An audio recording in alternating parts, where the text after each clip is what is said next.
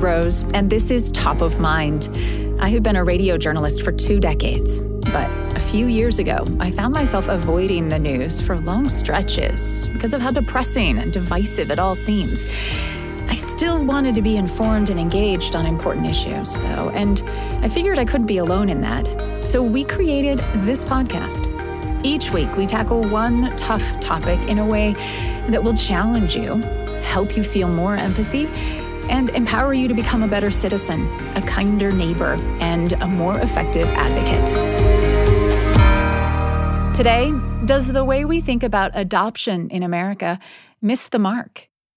We just knew that our birth mom could not raise us and that uh, our parents wanted twins and and there we go this is julie ryan mcgue she's an adoptee and author of the memoir twice a daughter i always knew that i was adopted and it wasn't a secret i think my parents worked really hard at making sure we were happy usually around the time of our birthday, my parents would pull us into the living room and uh, we called it kind of like a checking in. And they, you know, profess how much they wanted us. And they were uncomfortable conversations. I always felt like I needed to say, I'm fine. I don't need to know anything more about my adoption story um, because I sensed that my parents wanted to hear that. And certainly in the era in which I grew up, which was, um, I was adopted in 1959, you didn't really talk about being adopted outside the home. There was a little bit of a shame involved. And I remember um, girlfriends at a sleepover one time saying, You guys are adopted, right? And I just was horrified that somebody outside my immediate family knew that that little secret and would bring it up. So adoption wasn't something I really liked thinking about or talking about. We're in a precarious situation, you know. Um, we have a family that cares for us, we hope, and uh, loves us, and we're happy enough but I mean, adoption is really about loss. All of the players in the equation infertility for my parents, the shame of being an unwed mother for my birth mom, and I lost my identity. My parents considered my sister and I their daughters. And so anything that happened before our adoption was like the slate was wiped clean. We tend to view adoption in America as a win win situation. A child in crisis, placed with new, stable parents who want to build a family, everyone finally in a position to thrive. If you don't have personal experience with the adoption system, you are probably familiar with that fairy tale like narrative. But even if you are closer to the process, there's still a lot that's hard to fully understand about the adoptee experience unless you've lived it. So today we're focusing on the perspective of people who were adopted from different eras and with different stories. And what we've come to find is that no matter when or how adoptions happen, assumptions about what's best can miss the mark. This season on Top of Mind, we are assessing assumptions. So, how can we do better by those impacted by the adoption process and create a system that enables children and families to really thrive? Well, let's start by looking to the past to see what's changed and what hasn't.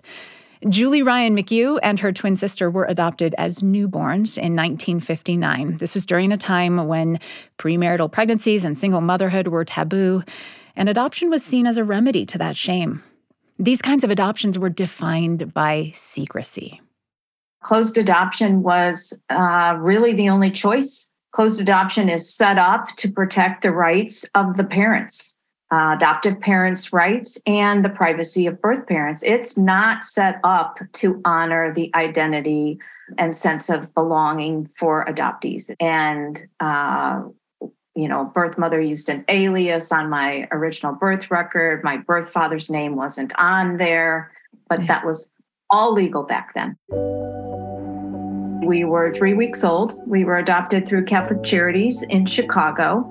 And then my mom, uh, who's also very Catholic and very religious, she believed, and I guess I do too, that uh, it was divine intervention that uh, we were meant to be their daughters. You you believe that too? I do believe that. Yeah, especially since I've come full circle with my story and have a lot of um, details about my birth families. I think I really got the best end of the deal. But um, it was complicated. I was in the adoption world, there's this term called living in the fog, and I definitely was one of those adoptees where you know i was i was happy with my existence i had a full sibling that i grew up with i was really pretty okay not knowing McGue would stay in that headspace until she was 30 years old, married and with a family of her own. It was her husband who first encouraged her to start looking. At the time, the laws in Illinois did not provide adoptees any avenue to access their sealed birth records. So when Julie McGue sent her first letter to Catholic Charities, the response was short. It was nothing can be shared at this time. And that, she thought, was that. 20 more years went by. McGue was 50. Doctors detected a lump in her breast, and they did a biopsy, and she realized that she had no idea whether breast cancer was in her genes or not. And I have three daughters and a son, and I thought, oh, this is not about just me now. I have a responsibility to my children to give them health information that I don't have. So she started searching again. And this time, the law was on her side. Illinois had passed a bill in 2010 allowing private researchers access to closed adoption records on behalf of adoptees. She hired one of those intermediaries. And so she was, the intermediary was able to find the woman that was my birth mother. She reached out for her, and it was three days before my birthday. And the intermediary got a letter from her and said, I don't want anything to do with this. I want no contact with these people and don't call me again. It was it was devastating and I didn't understand it as a mother myself how someone could be so cold and heartless. And I met with the social worker and she really helped me understand that what was happening was my birth mother had not been prepared for my contact. I was ready to do it, but she wasn't ready. And she instilled in my sister and I, you know, don't give up hope on this. She knows you're interested in seeing her and making contact. Give her time. She may change her mind. Now, remember, McGue was still grappling with the possibility of breast cancer. She had this big health scare. So the stakes were higher than when she had started looking back in her 30s. The intermediary sent another letter explaining some of that context and asking the birth mother again for her health records. That turned out to make a difference. McGue's birth mother picked up the phone and called the intermediary. She asked a lot of questions about her daughter's health, and she changed her mind about not having contact with Julie McGue. And, you know, then I got the phone call from the intermediary saying, you won't believe who I just talked to, and she would like to exchange cards and letters with you. Tell us about that first meeting you and your sister went. Oh my gosh, I have written so much about this moment, and I have had people say to me before, you know, what would you say is the happiest moment in your life? And I would say, in, in a, I mean, I love being a mother and meeting my husband and all of that, but I think seeing her and meeting her was everything that I imagined it would be. And I think I didn't realize until I met her how much I needed that to, to figure out really who I was and where I belonged. My sister and I and our husbands went um, to visit where she lived, and we stayed in a hotel. And we were sitting in the lobby waiting for this gray van to pull into the parking lot. And we saw them get out of their van and walk up to the hotel. She was in her 70s. She's was she's smaller than my sister and I. We certainly have um, similarities, and uh, just that's that whole moment is in slow motion for me. Still, it really it was a beautiful moment. What did she share with you about the circumstances? of your adoption that that you didn't know? Yeah, well, back then, um, religion was a big issue, and my birth father was not Catholic; he was uh, Protestant. He refused to convert, which meant for her, you can't get married in the Catholic Church if the person you're marrying it doesn't convert. And that meant that she had to figure out how to take care of her situation all by herself. I mean, ad- abortion was not an option at all at, at, that time period in our country. And certainly because she was Catholic, she wouldn't have done that anyway. Adoption was the only alternative. So she never saw us, she never held us. She did not even know she had given birth to twins until they told her afterwards. She so internalized this shame that was put on her from society that she was a sinner. And she still looks at herself, I think, um, as somebody that has a big secret. I'll use an example. I've gone to visit her in her senior center, and she will not let my sister and I sign in the guest book because there's a little spot next to our name that says relationship to the client. And so she fills that in. And I don't know what she writes in in there. I don't know if she writes friend or relative or whatever, but I'm sure she doesn't write daughter. And I asked her one time about it, and she said, You know, these are my peers that I grew up with, and I'm happy for you to come visit, but I don't need their scrutiny or their judgment. McGue's birth mother was also not eager to help the adopted twins track down their birth father. And when they pressed, she gave McGue the wrong name. But McGue was still able to track him down and get his medical history. He refused any other contact, however, so McGue and her twin sister never met their birth father. They did connect with his kids, though, they're half siblings. Nowadays, adoption stories rarely play out like this. When McGue and her sister were placed for adoption, only 5% of domestic infant adoptions were open, where there's some level of contact between the birth family and the adoptive family. Now, that equation has completely flipped. The vast majority are open. Much of that can be credited to adoptees like McGue, who have spoken out about their experiences. But even though the norms have changed, many of the underlying assumptions are as prevalent as ever. Primarily the notion that an adoption into a stable family is a happy resolution that closes the door on a child's past trauma. And there's the whole narrative around made for TV birth family reunions, says McGue.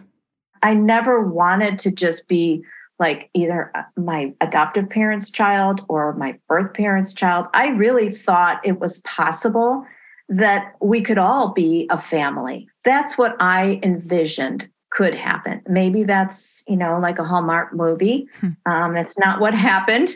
Certainly, my dad was a lot more supportive than my mom, and they did come around. But there was a point when I found my birth mother and we were in reunion with her and my mom, I still can't believe she said this. She stood up and she looked at me and she goes, I do not want that woman in my life. And so there was a line drawn in the sand. Over time, she did soften. I'm sure my dad had something to do with that. Um, and they never met. My birth mother and my adoptive mom, they're both still living. They both just turned 90 years old my birth mom would have been more than willing to sit down with my mom and uh, talk with her about our childhood and whatever, but my mom just really could not go there. How much of her response do you think is rooted in the way the ad- adoption was structured, uh, rooted in a system that was imposed upon her in order to have you and your sister be her daughters? I, I think I think a good part of it was the system. You know, at that time, um, as I said, closed adoption is really structured to protect the rights of the parents. And she believed that we were her children. And I think she had blinders on uh, as far as, um, you know, that there wasn't a set of biological parents that contribute to the, the equation. So she put she worked hard at putting our family together, and I think she deeply resented anything that would get in the way of disrupting her family. She would have preferred that you'd never done the search, you think, to this yes. day? Oh, yeah. And now every once in a while, I'll have coffee with her and she'll blow my socks off and say, How is your birth mom? I'm like, wow, we have really come a long way in 15 years that she can ask that question because that that wasn't anything I ever dreamed that she would ask me 15 years ago. What rights do you think adoptees should be guaranteed in, in the adoption process. Throughout your story, there's this tension, you know, where you're like, why is my right to know being trumped by my birth mother's right to keep herself secret to her privacy right what what, what do you think is the appropriate balance what what what does a, a an ideal or at least a healthy adoption arrangement guarantee for a, a child who's adopted I think the open adoption model that came into vogue in the 1990s is as healthy as we're going to get. Um, there is access to information, family history, medical history, access to the birth parents if, you know, that is allowed. If there could be a relationship between the adoptive parents and the birth parents and not have them be adversarial. I'm not saying co-parenting, but just, you know, more more exchange of information. It's my personal opinion, however, that if a child can be adopted by a family member, that would be the first the first one on the list. And then to go outside the family would be i would consider the last resort. Why? I think it's so important to understand where you come from. And when you're when you're raised in a family that you don't have a physical biological connection to there's things you have to learn about one another I, I like the idea of being raised by an auntie at least it is a relative that, that has stepped forward to um, be a part of your life, and you get family history that way. I have had so many people over the course of my life say, Oh, you're so lucky you were adopted. You know what? There is nothing lucky about adoption at all for anybody that's involved in it. Um, the people involved in adoption, parents, birth parents, adoptees, we all are in it because something happened. And to make it about secrecy, it makes it even worse. Everybody has lost something that comes to adoption, and nobody's lucky in it. Julie McGue is the author of Twice a Daughter. It's her memoir of finding her biological parents as an adopted twin. Thank you so much for taking time today. I really appreciate it. Thanks, Julie. I enjoyed the conversation. For a lot of reasons, including social norms and the availability of birth control, there are fewer infants being placed for adoption in America today. Meanwhile, the foster care system has become the primary driver of adoption in this country. The children tend to be older when they're placed, so many of them know and even grew up with their biological families. It's about as open an adoption as you can get. But even though we've traded a system of secrecy for one that is much more transparent, our assumptions about adoption and what's best for adoptees can still fall short. It was such a profound event in my life where it wasn't enough just to move and just say, you know, here's your new family. There was a lot of work that needed to be done that didn't get done until I left care. So, next, we'll hear from a former foster kid who was adopted out of that system. I'm Julie Rose. This is Top of Mind.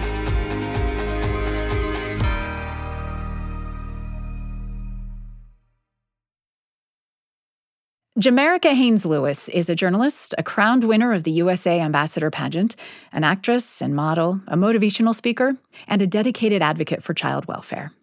Before all of that, I grew up in Western Washington, and that's where I went into foster care. She was five years old. It's very much a, a fresh memory in a way. To respect my family's privacy, I won't go into details, but typically children are removed where there is a point of crisis in the family unit, and that is what happened with me. But I remember being taken away in a patrol car from my home to a foster home. My foster mom at the time, she was saying that my younger sister and I, we were pretty frightened. But I remember that first day of being in her home. They were the Johnson family.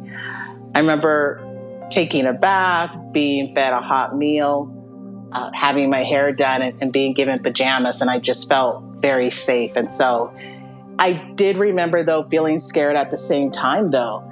It was many things all at once. Um, so tell me about the Johnsons, Mr. and Mrs. Johnson. Oh, man, that was fun.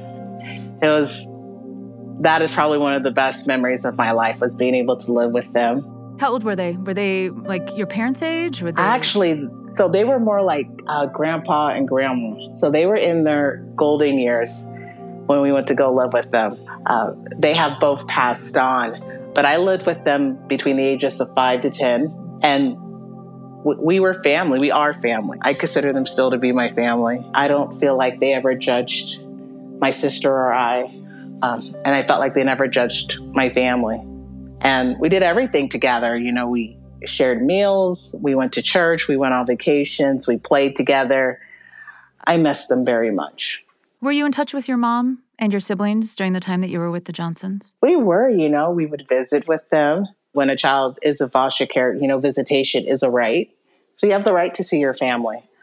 Um, for some of your listeners, they may not know it, but the goal of foster care is reunification with the bio family. It's not to adopt children out, as I mentioned with my family and many other families. When a crisis happens, it's important to make sure that the family is stabilized so that everyone is safe. So, your expectation was that you'd go back and be with your mom? Of course. Yeah, with my mom and my siblings and, and with the rest of my family. But at the time, I was told we had to wait and see. Haynes Lewis was one of four kids in her family. And while she and her sister moved in with the Johnsons, her two older siblings went to live with relatives. And I'm not quite sure why that happened the way it did, but that's not uncommon for siblings to be split up and to go live with different people in different homes. Do you envy your siblings who were placed with family? I don't envy them, at least not as an adult. As a kid, did you envy? I them? I did. It was like, oh, I want to go live with my family. Their lives weren't easier necessarily, though. That's the one thing I can appreciate as an adult that we all had our struggles and we did the best that we could, and my family did the best that they could, you know. Um, my mom really tried hard to get her kids back, and I think that's um, something that sometimes people don't know is that parents do work hard and sometimes it doesn't work out, but that doesn't mean uh, a family is bad. And I think that's when it's really important to have compassion and allow people to have their dignity. When did adoption enter the picture for you? After my mother's rights were terminated, when I was 10 years old, I moved into a foster home um, where it was intended for me to be adopted. It's also called a foster to adopt placement. Uh, it was very shocking for me because I thought by just waiting and being patient, I would be going home to my mom. And that didn't happen. So it was very hard for me uh, transitioning from the Johnsons to my new foster home. The Johnsons, it turned out, were only interested in fostering. They never intended to adopt. So Jamerika Haynes Lewis ended up in the home of a woman who did want to adopt a child. I was officially adopted at the age of 13. We were at the courthouse in Seattle, Washington, and I remember feeling very nervous. And even though I was relieved that it happened, I also think there was a lot of just sadness as well and realizing, you know, I'm never going to be a part of my birth family again, like other kids. And so I think I also, too, was trying to figure out where I fit family wise, right? So I came from my biological family to the foster home that I lived in from five to 10. And then being in this home now where I'm adopted, I felt like there were all these expectations of being a part of a family through adoption. So for me, it was a lot to process. Mm. You say you were relieved to be adopted? Yeah, I for me it was like is it going to happen? Is it not? There was just a lot of suspense. And so when it happened, it's like, okay, it happened. I don't have to think about am I going to stay in foster care forever and age out or am I going to be adopted and be in this family?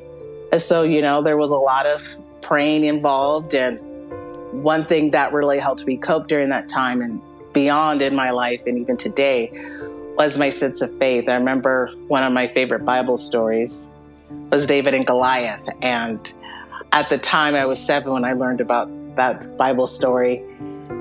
And for me, it was learning about how David was not only courageous, but how he faced this giant in the midst of being ridiculed and just facing uncertainty. And to me, foster care and, and everything that was involved in it, you know, including just feeling out of control, it felt like this big giant in my life. But I did feel like if I remained faithful and hopeful, you know, I would be able to prevail beyond the situation. And even though it didn't look that way immediately and in the immediate years to come, I do feel that way today as an adult.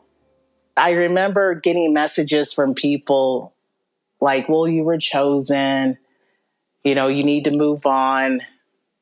It was hard for me. You know, I felt embarrassed that I had to be adopted out.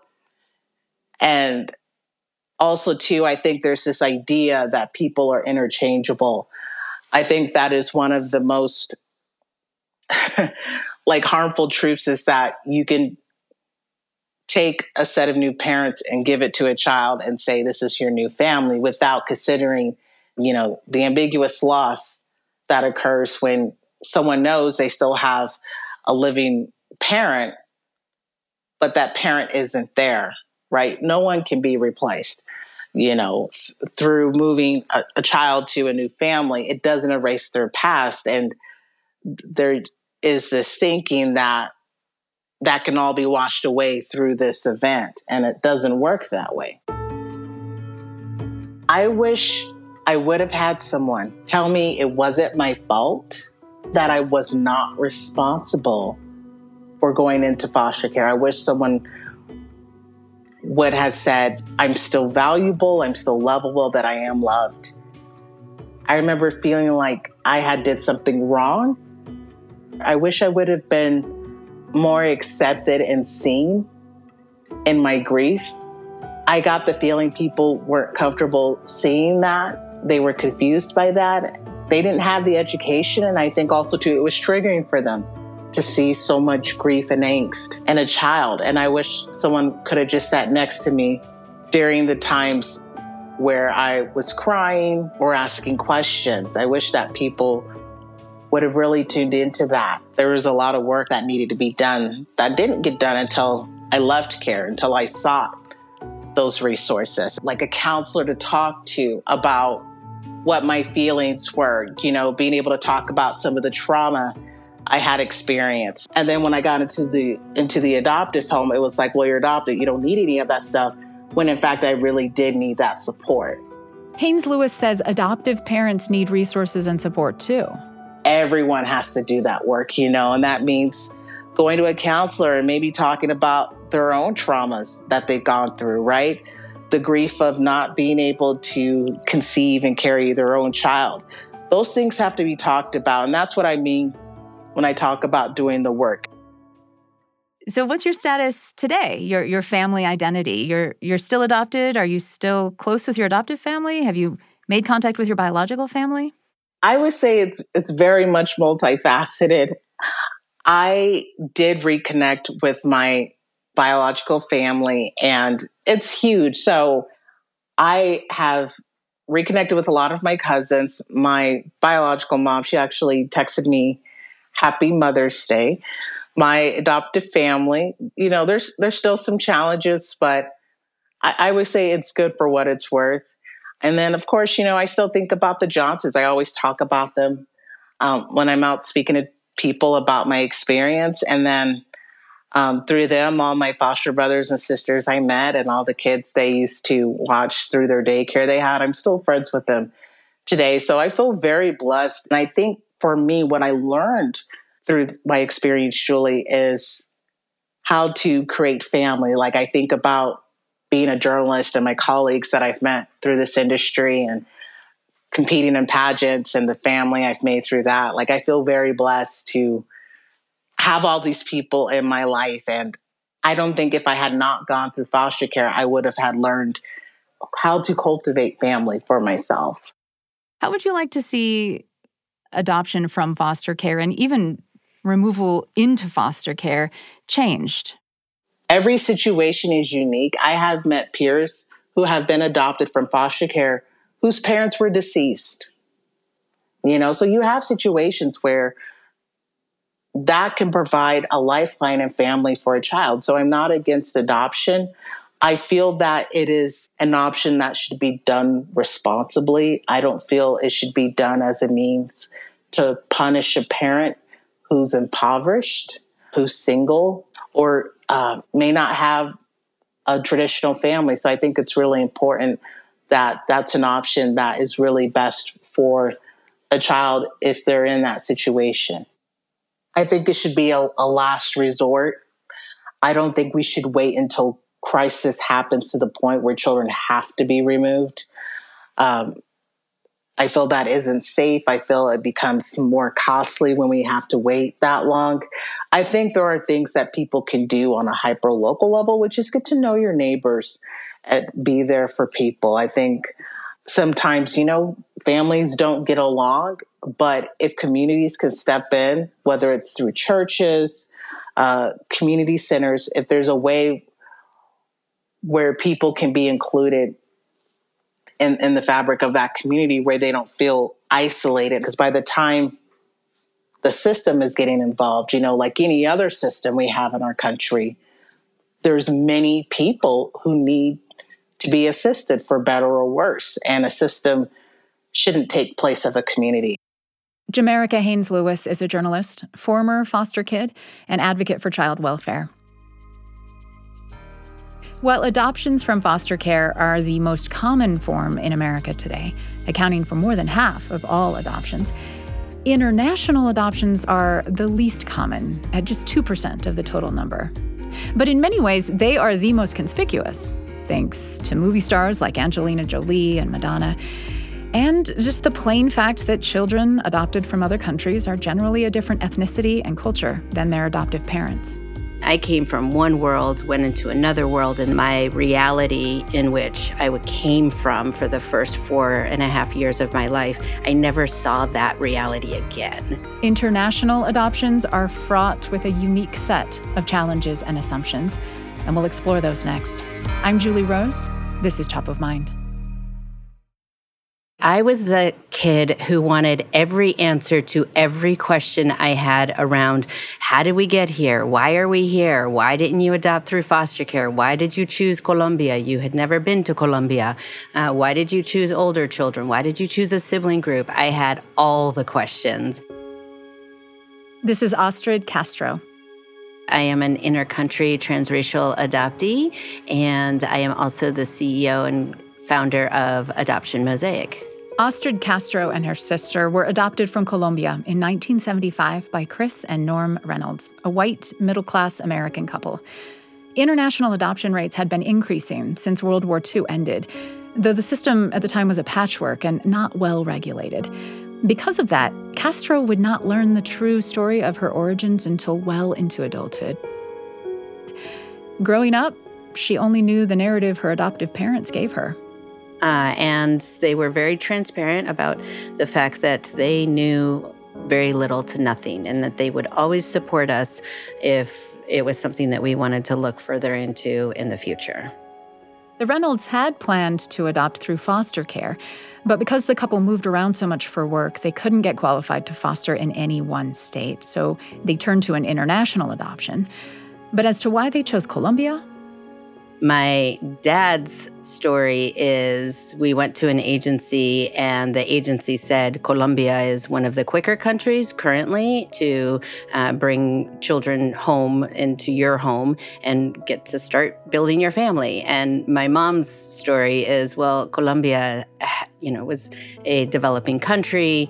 They had a need. The people are so beautiful. The landscape is so wonderful and gorgeous, and really wanted me and my sister to feel really good about where we were coming from. And, you know, we have these two parents who are two, functioning from two very different places in their own needs of creating a family and becoming parents.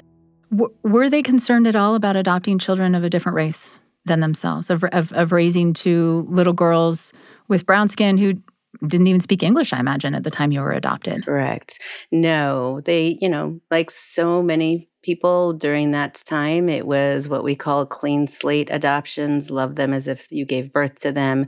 Um, you know, maybe 10 years later, we started talking about you grew in my heart, not in my tummy, um, which is all very problematic in, in the identity of how we came into our families. Uh, and so our parents were not given any education, any resources. Our mom, when we first arrived, had the intuition to bring in somebody into the home that spoke Spanish. And so she hired a bilingual nanny somebody who spoke English and Spanish. And the social workers that came and did the three month visit after we were placed, the social worker said, Oh my goodness, no, don't do that. We need these girls to be able to speak English as quick as possible. So the goal was that we would uh, be able to speak English well enough to be able to acclimate into a school.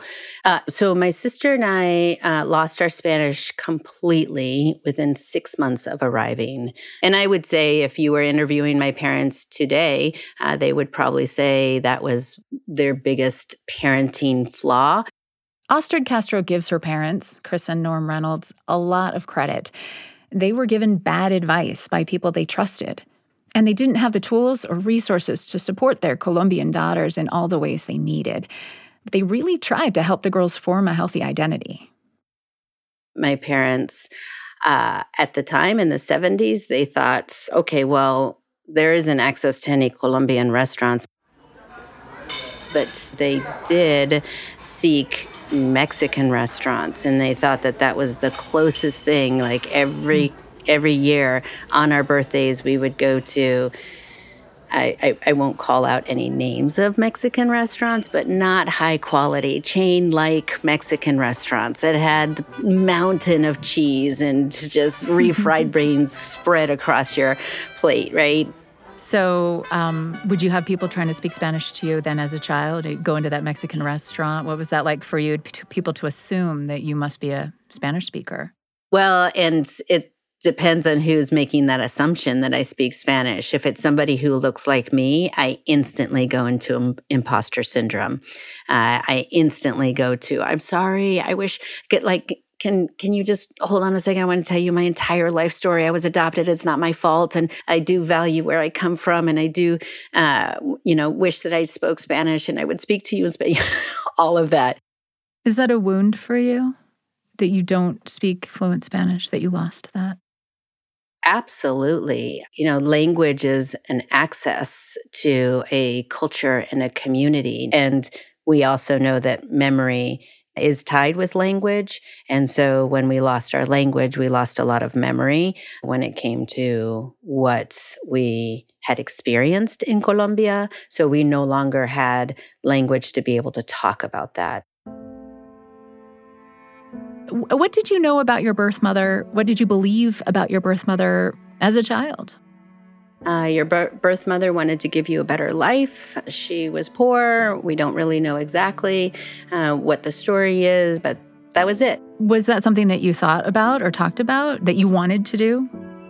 Yeah, those, yeah, two very very different uh, questions. Yes, I thought about it all the time, constantly. Did we talk about it? No. People say to us all the time, oh, well, at least you had your sister. My sister is my full biological sister, and we were adopted together, right? So, oh, at least you had each other to talk to.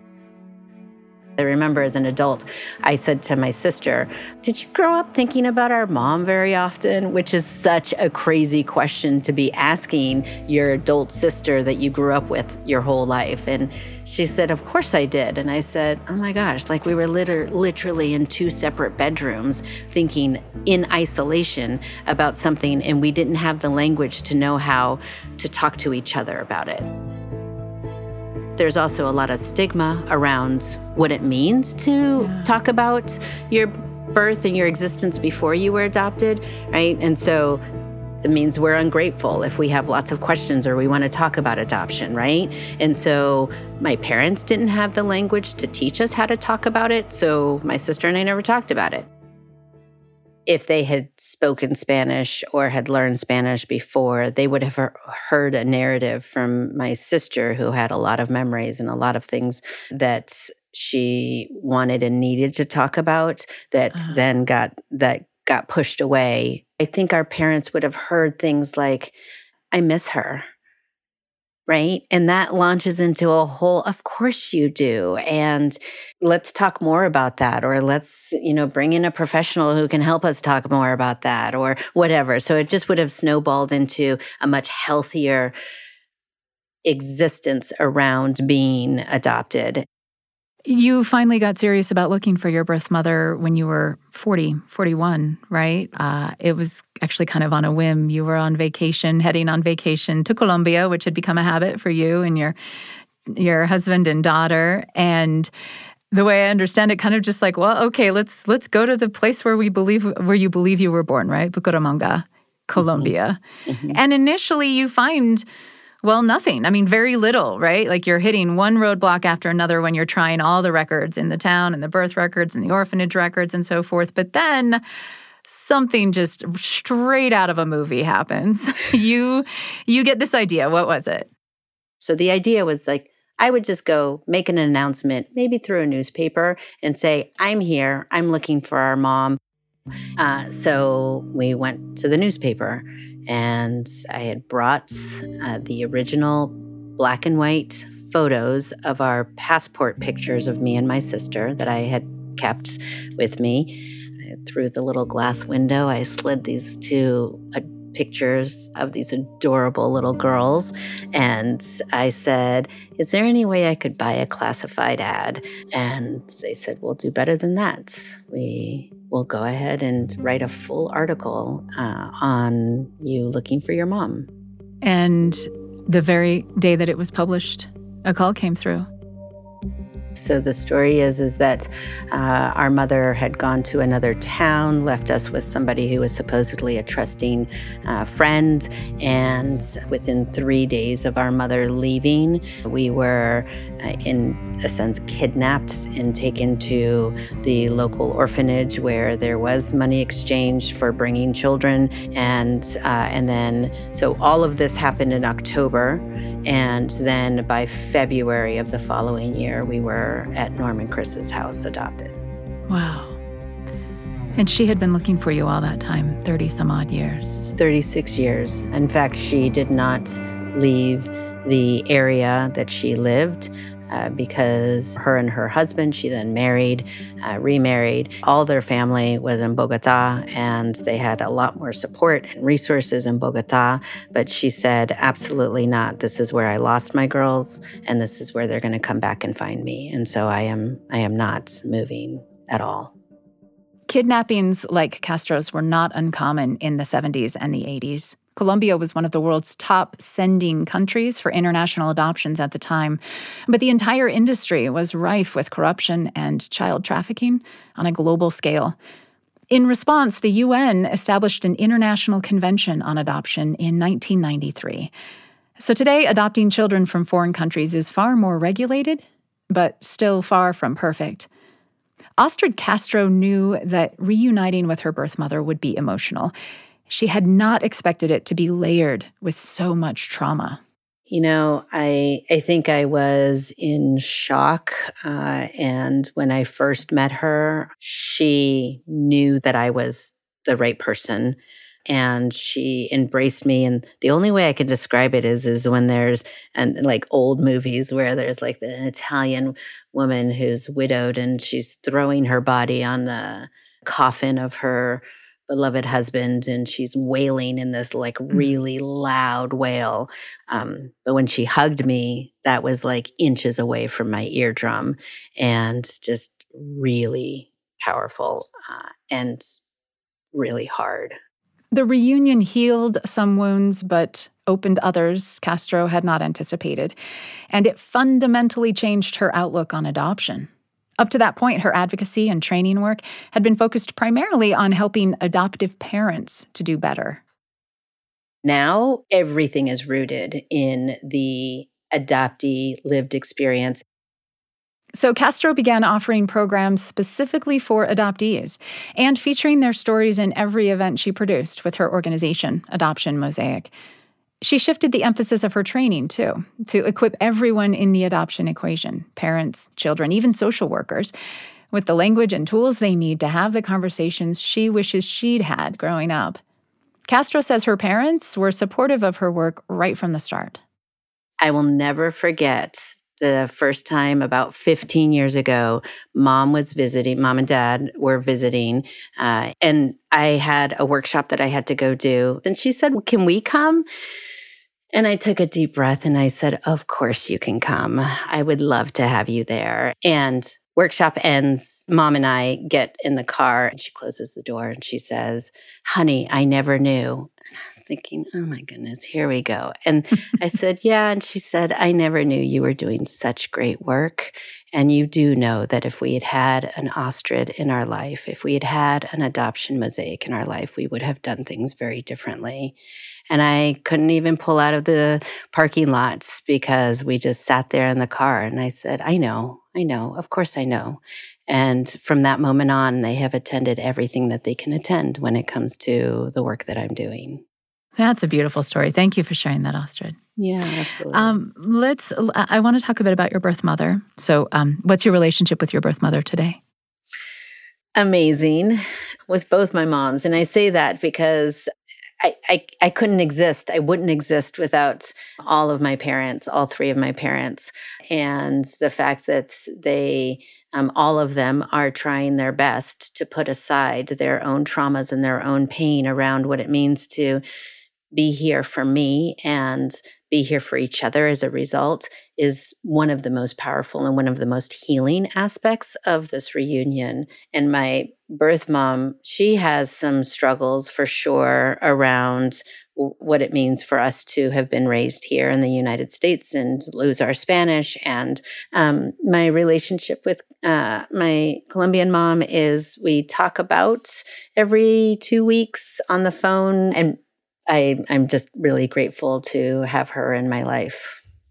So, where have you landed on the issue of international adoption or inter trans country adoption? Is that something that you encourage?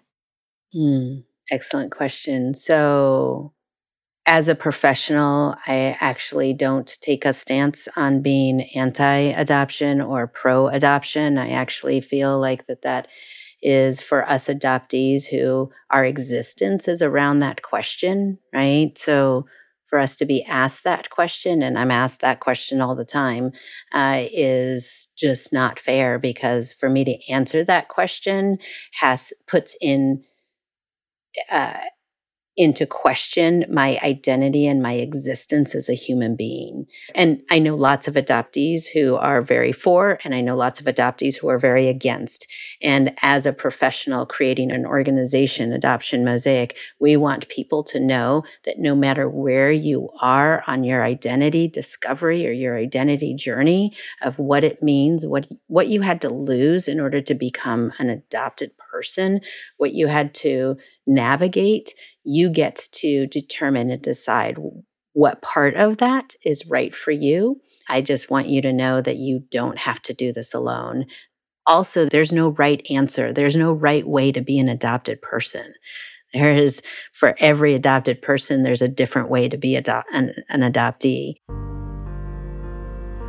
If, if you could change the way, sort of societally, we think about adoption, what, what, what is the change you would like to see happen in, in American society, I guess, when we think about the narrative of adoption? Mm. So I would say what I would like is for anyone who is considering adoption is to be an informed decision maker. So, asking the big questions, right? And so, when I think about ethical adoptions, I think about family preservation. I think about has every resource been exhausted with regards to having this child stay within their birth family? If not, what about this child staying within their community? And stranger adoptions or inter country adoptions. Um, yeah, I don't I don't know that there's a place for that in our future future and yet I also know that we're really far away from that because in a lot of those sending countries there's a lot of stigma like we had in the 40s, 30s, 40s, 50s in this country around adoption.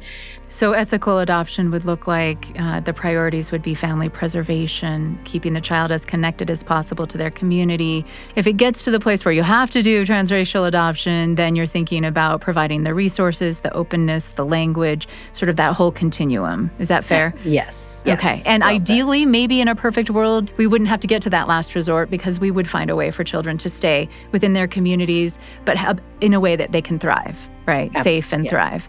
Yeah. And that's yeah. sort of like maybe that you know yeah. would that have been possible for you who, who, knows right right right and and the reality is is we weren't thriving in with our mother. She was struggling. She didn't have the resources you know she uh, we were on the streets you know and her mental health and where she is even to date is hard to watch because it's not that simple of well she should have just been given the resources or I hear younger adoptees asking the question of, well, if my parents had thirty to fifty thousand dollars or whatever an inter-country adoption cost, if they had that money, why didn't they just give it to my mother who was living on the streets?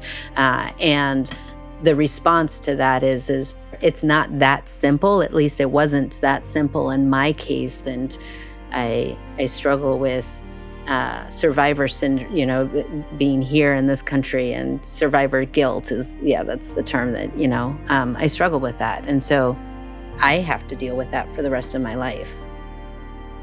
Astrid, thank you very much for sharing your insights and your story today. I really, really appreciate it. Mm, thank you. Thank you for having me. Astrid Castro is an international transracial adoptee and CEO and founder of Adoption Mosaic. So I found Castro's description of ethical adoption really enlightening. Because on a logical level, I think we'd all nod in agreement to the statement that adoption should be a last resort.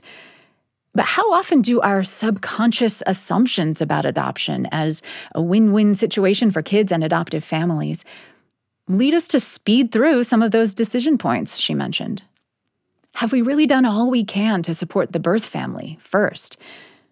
I think I am especially prone as a white American to endorse quality of life as a justification for adoption. I think children should not live in desperate poverty. But is the trauma of separation from biological family the best solution? Perhaps we can do better for children and families if we think about adoption as an opportunity, when it's absolutely necessary, to give a child more family, more loving connections and support, rather than simply a new one. Top of Mind is a production of BYU Radio. Today's episode was produced by Vanessa Goodman, Elena Beck, Amber Mortensen, and James Hoops, with help from me and Samuel Benson. We had sound design by Brandon Lewis and Spencer Hewitt. I'm Julie Rose. We'll talk soon.